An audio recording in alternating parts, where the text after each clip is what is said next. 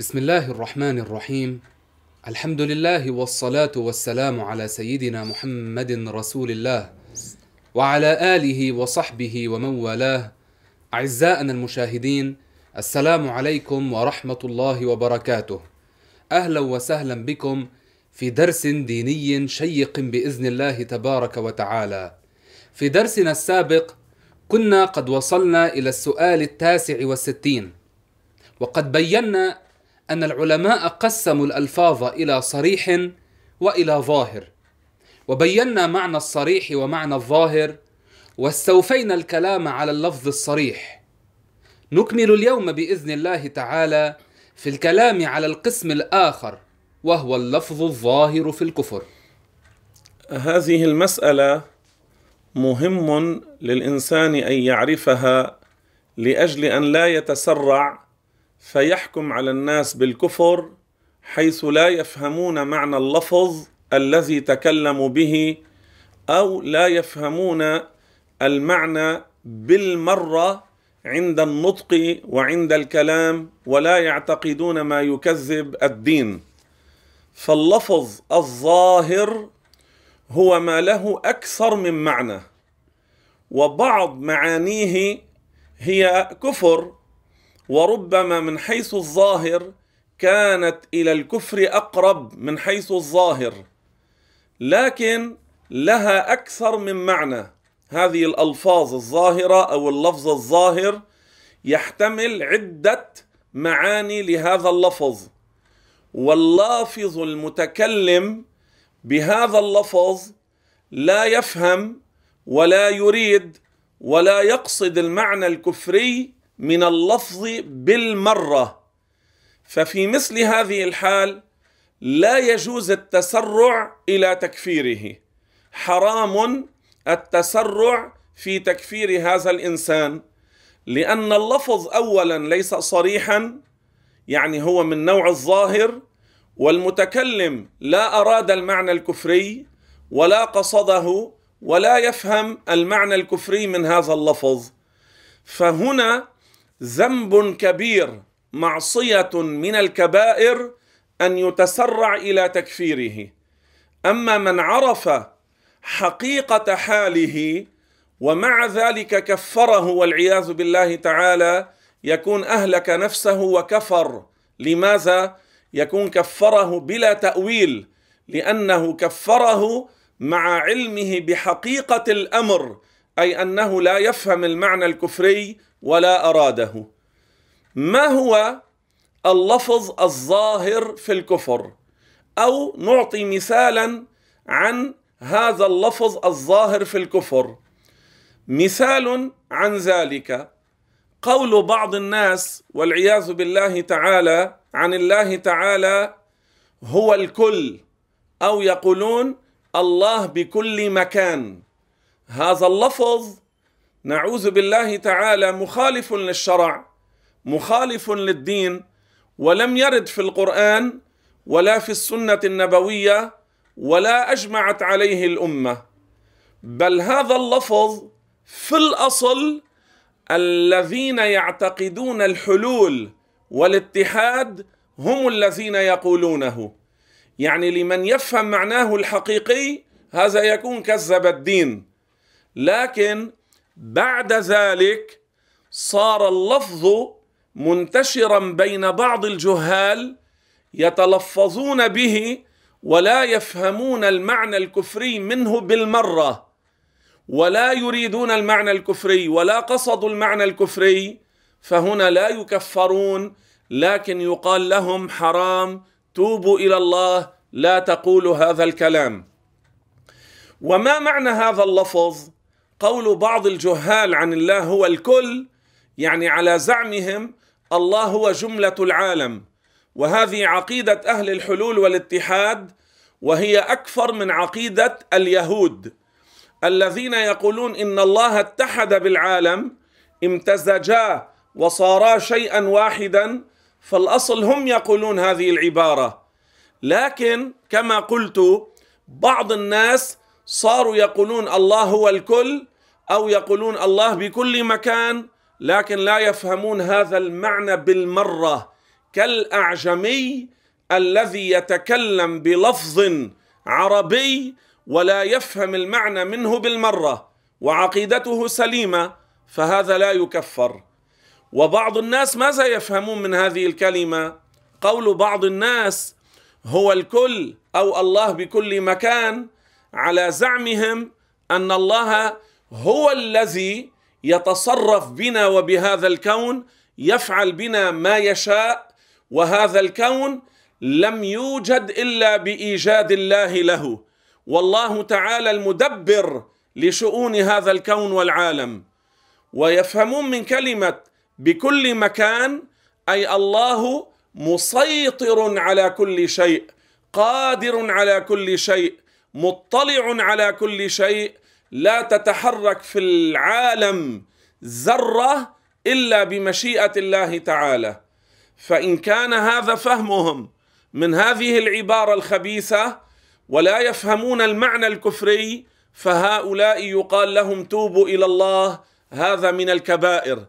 أما من كان يفهم المعنى الأول الذي شرحناه أو يفهم من كلمة الله بكل مكان أنه حقيقة أو أنه حل في الأماكن أو أنه كالهواء فهذا بالنسبة له صار له حكم الصريح. فيكفر ويقال له تشهد. لماذا؟ لأنه كذب الإسلام ولأنه شبه الله بخلقه. من الألفاظ الظاهرة في الكفر لكن لها معنى آخر غير كفري وبعض الناس الذين يتلفظون بهذا اللفظ لا يفهمون المعنى الكفري بالمرة من هذه الألفاظ. قول بعض الناس عن قصعة الطعام عن قصعة الطعام يقولون هذا خير من الله. فإذا استفسر هذا القائل عن هذه الكلمة يقول أنا لا أعتقد ولا أقول بأن هذه القصعة أفضل من الله حاشا. لا أريد هذا المعنى ولا أفهمه ولا أقصده ولا أريده. إذا ماذا تفهم من هذه العبارة؟ يقول أفهم هذه القصعة فضل من الله علينا خير من عند الله. هو رزقنا هذا الخير هو رزقنا هذه النعمة. فهذا أيضا لا يكفر ويقال له لا تستعمل هذا اللفظ لأجل أن لا يفهم على غير المعنى الذي أردته. قل هذا الطعام خير الله رزقنا إياه الله ساقه إلينا. اذا هذا مثال عن اللفظ الظاهر في الكفر. وخلاصة المسألة أن المدرس أو الشارح أو الأستاذ أو الشيخ أو المفتي ليس له أن يتسرع لأن التسرع في التكفير هلاك لأن التسرع في التكفير إما كفر وإما كبيرة يعني إن كفره وقد عرف حاله تماما وعرف أنه لا يفهم المعنى الكفري ولا قصده ولا أراده ومع ذلك كفره يكون كفره بلا تأويل فهنا هو يكفر. وأما إن كفره متاولا لظنه أنه يفهم هذا المعنى الكفري وأراد هذا المعنى الكفري فهنا يكون بتسرعه وقع في الذنب الكبير. إذا انتبهوا واحذروا لأن الذي يتسرع في تكفير المسلم هو إما كافر وإما من أهل الكبائر وقد قال صلى الله عليه وسلم من قال لأخيه يا كافر إن كان كما قال وإلا رجعت عليه وإلا رجعت عليه يعني إن كفره بلا تأويل بلا سبب بغير حق هذا التكفير يرجع عليه هو. أما إن كفره متاولا كما قلنا لا يكفر لكن إن تسرع وأفتى بغير علم عليه ذنب من الكبائر. ولذلك قال العلماء من كفر مسلما بلا تأويل هو الكافر. السؤال السبعون ماذا يجب على من وقعت منه ردة؟ الجواب يجب على من وقعت منه الردة العود فورا إلى الإسلام. بالنطق بالشهادتين والإقلاع عما وقعت به الردة. ويجب عليه الندم والعزم على ألا يعود لمثله. هنا موضوع مهم وينبغي أن يطلع عليه الكل وأن يعرف هذا الحكم الكبار والصغار والرجال والنساء. لماذا؟ لأن من الناس أصلا من لا يعرفون ما معنى الردة ومنهم من لا يعرف كيفية الرجوع للإسلام. اولا الردة يعني قطع الإسلام والعياذ بالله تعالى من مكلف بفعل أو اعتقاد أو قولي كفر والعياذ بالله. فهذا يكون ارتد عن الإسلام.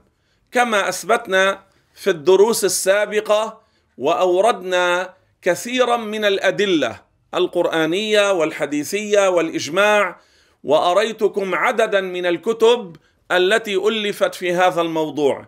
لكن الآن باختصار وعلى وجه السرعة أقول الرده يعني أن يكفر الإنسان بعد الإسلام بعد أن كان مسلما كفر. الرجل أو المرأة؟ الرجل أو المرأة كالذي سب الله والعياذ بالله.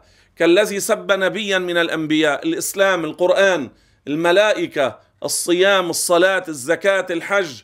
من شبه الله بخلقه هذا صار مرتدا. يعني خرج عن الإسلام. كيف يرجع للإسلام؟ ماذا يجب عليه؟ يجب عليه اولا الإقلاع عن الردة.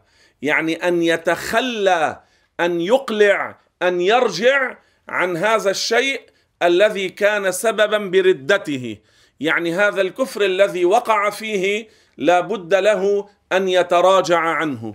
مثلا بعض العمال في المطابع أو في المكتبات ماذا يفعلون عند نقل صناديق المصاحف يقعدون عليها والعياذ بالله؟ أو يضعون أقدامهم عليها. فلو كان قاعدا على المصاحف أو واضعا رجله على المصاحف وقيل له هذا كفر تشهد. بقي جالسا أو واضعا رجله على المصاحف وقال لا إله إلا الله محمد رسول الله. ما صح دخوله في الإسلام؟ لماذا؟ لأنه ما زال متلبسا بالردة. بعد ما أقلع عن الردة يعني فورا يقوم عن المصاحف يرفع رجله عن المصاحف ويتشهد. أما لو بقي واضعا رجله على المصاحف وقال لا إله إلا الله محمد رسول الله ما دخل في الإسلام؟ لأنه ما زال على فعل الكفر. كالذي يعتقد أيضا أن مسبة الله ليست كفرا. فقال لا إله إلا الله محمد رسول الله هذا لا يصير مسلما. لا يكون دخل في الإسلام. لماذا؟ لأنه لا يرى أن مسبة الله مخرجة من الإسلام. يعني هو يعتقد أنها ليست كفرا ليست مخرجة من الإسلام. هذا لو تشهد ألف مرة لا يصير مسلما. اذا ماذا عليه أن يفعل؟ أن يتخلى عن الردة أن يقلع عن الردة أن يرجع عن الردة. يترك الردة ثم يتشهد. هذا على الفور. لا يؤخر نفسه ولا يقال له مثلا جاء ليسلم أو نحن سمعناه كفر. لا نقول له اذهب اغتسل ثم تعال. لا. بعض الجهال ماذا كانوا يفعلون؟ إذا جاءهم من يريد الدخول في الإسلام ولو كان في الأصل هو من غير المسلمين جاء يريد أن يسلم. بعض أدعياء المشيخة كانوا يزيدونه كفرا وهم يكفرون معه. ماذا كانوا يقولون له؟ اقعد ثلاثة أيام فكر احفظ الفاتحة والفلق والناس وآية الكرسي ثم تعال بعد ثلاثة أيام. أو بعضهم ماذا كان يقول له؟ كان يقول له اذهب اغتسل ثم ارجع. أو بعضهم ماذا كان يقول؟ وزع الخبز والملح عند باب المسجد. كل هذا تأخير له على الكفر. أمر له بالاستمرار على الكفر. يعني هذا رضا بالكفر وأمر بالكفر وإبقاء له على الكفر وهذا الآمر له بذلك صار كافرا أيضا. لماذا؟ اسمعوا ماذا قال العلماء. نقل البدر الرشيد الحنفي وغير واحد من العلماء عن أبي حنيفة رضي الله عنه وأرضاه. وأبو حنيفة هو الإمام المجتهد المشهور. ماذا قال أبو حنيفة؟ الرضا بالكفر كفر الرضا بالكفر كفر مطلقا. ما معنى مطلقا؟ يعني إن رضي بالكفر من نفسه أو رضي بالكفر من غيره كفر والعياذ بالله. وإن كان انتبهوا وإن كان من غيره صار هو كافرا. أو رضيه من نفسه أو لنفسه خرج من الإسلام. اذا أبو حنيفة رضي الله عنه يقول الرضا بالكفر كفر مطلقا. يعني إن كان من نفسه أو من غيره رضي بالكفر صار كافرا خارجا من الإسلام. إذا كان هذا الرضا بالكفر فكيف الأمر بالكفر؟ كيف يقول له اذهب وابقى ثلاثة أيام ثم ارجع أو اذهب اغتسل يؤخره على الكفر يأمره بالكفر. اسمعوا ماذا قال الفقيه الشافعي الحافظ النووي وابن حجر وعدد من الفقهاء. ماذا قالوا؟ لو طلب رجل الإسلام من واعظ وبعضهم قال من الخطيب. فقال الواعظ أو الخطيب انتظر إلى آخر المجلس كفر الواعظ. ماذا قال العلماء؟ كفر الواعظ. هذا موجود في روضة الطالبين في المجلد العاشر للحافظ النووي وموجود في الإعلام لابن حجر. لماذا قالوا كفر الخطيب؟ لماذا قالوا كفر الواعظ؟ لأنه قال له انتظر إلى آخر المجلس يعني أبقاه على الكفر. يعني رضي له أن يبقى على الكفر وأبقاه بالأمر هو أمره أن يبقى على الكفر إلى آخر المجلس أو إلى آخر إنهاء عمل هذا الخطيب أو الواعظ. هذا نص عليه العلماء في مؤلفاتهم. اذا يجب على من وقعت منه ردة العود فورا إلى الإسلام فورا لا يؤخر. وهذا بالنسبة للمرتد أو بالنسبة للكافر الأصلي. المرتد قلنا هو الذي كان مسلما ثم كفر. وأما الكافر الأصلي هو الذي كان ولد من أبوين كافرين ونشأ على الكفر. وانتبهوا كلمة أصلي هذه ليست لمدحه. كلمة الأصلي الكافر الأصلي هذا ليس على معنى التعظيم له والمدح. كما يقال عن شيء هذا مزور وهذا أصلي. لا أعوذ بالله. إنما العلماء يريدون بالكافر الأصلي يعني الذي هو من الأول كافر. لم يكن مسلما ثم كفر هذا مرتد. كان مسلما ثم كفر. أما ذاك من الأول هو كان على الكفر ولد من أبوين كافرين ونشأ على الكفر. فالكافر الأصلي والمرتد أول واجب عليهما الإقلاع عن الكفر والنطق بالشهادتين لا غسل ولا تصدق على الفقراء ولا قراءة الفاتحة ولا أي شيء آخر إنما هذا هو أول شيء يجب على المرتد أو على الكافر الأصلي. الإقلاع عن الكفر ترك الكفر التخلي عن الكفر الخروج من الكفر والنطق بالشهادتين ليصير مسلما ليدخل في الإسلام. أما إن أخر نفسه ازداد كفرا.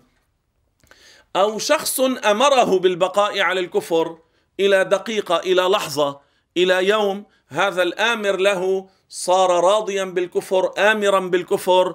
والله عز وجل يقول ولا يرضى لعباده الكفر. الله لا يرضى لعباده الكفر فكيف هذا الإنسان بزعمه يرضى بالكفر أو يأمر به؟ فيكون الآمر بالكفر الراضي بالكفر لا يكون من المسلمين بل صار هو والعياذ بالله من الكافرين. ختم الله لي ولكم بالإسلام ختم الله لي ولكم بكامل الإيمان. أدخلنا وإياكم الجنة. والحمد لله رب العالمين والسلام عليكم ورحمة الله وبركاته.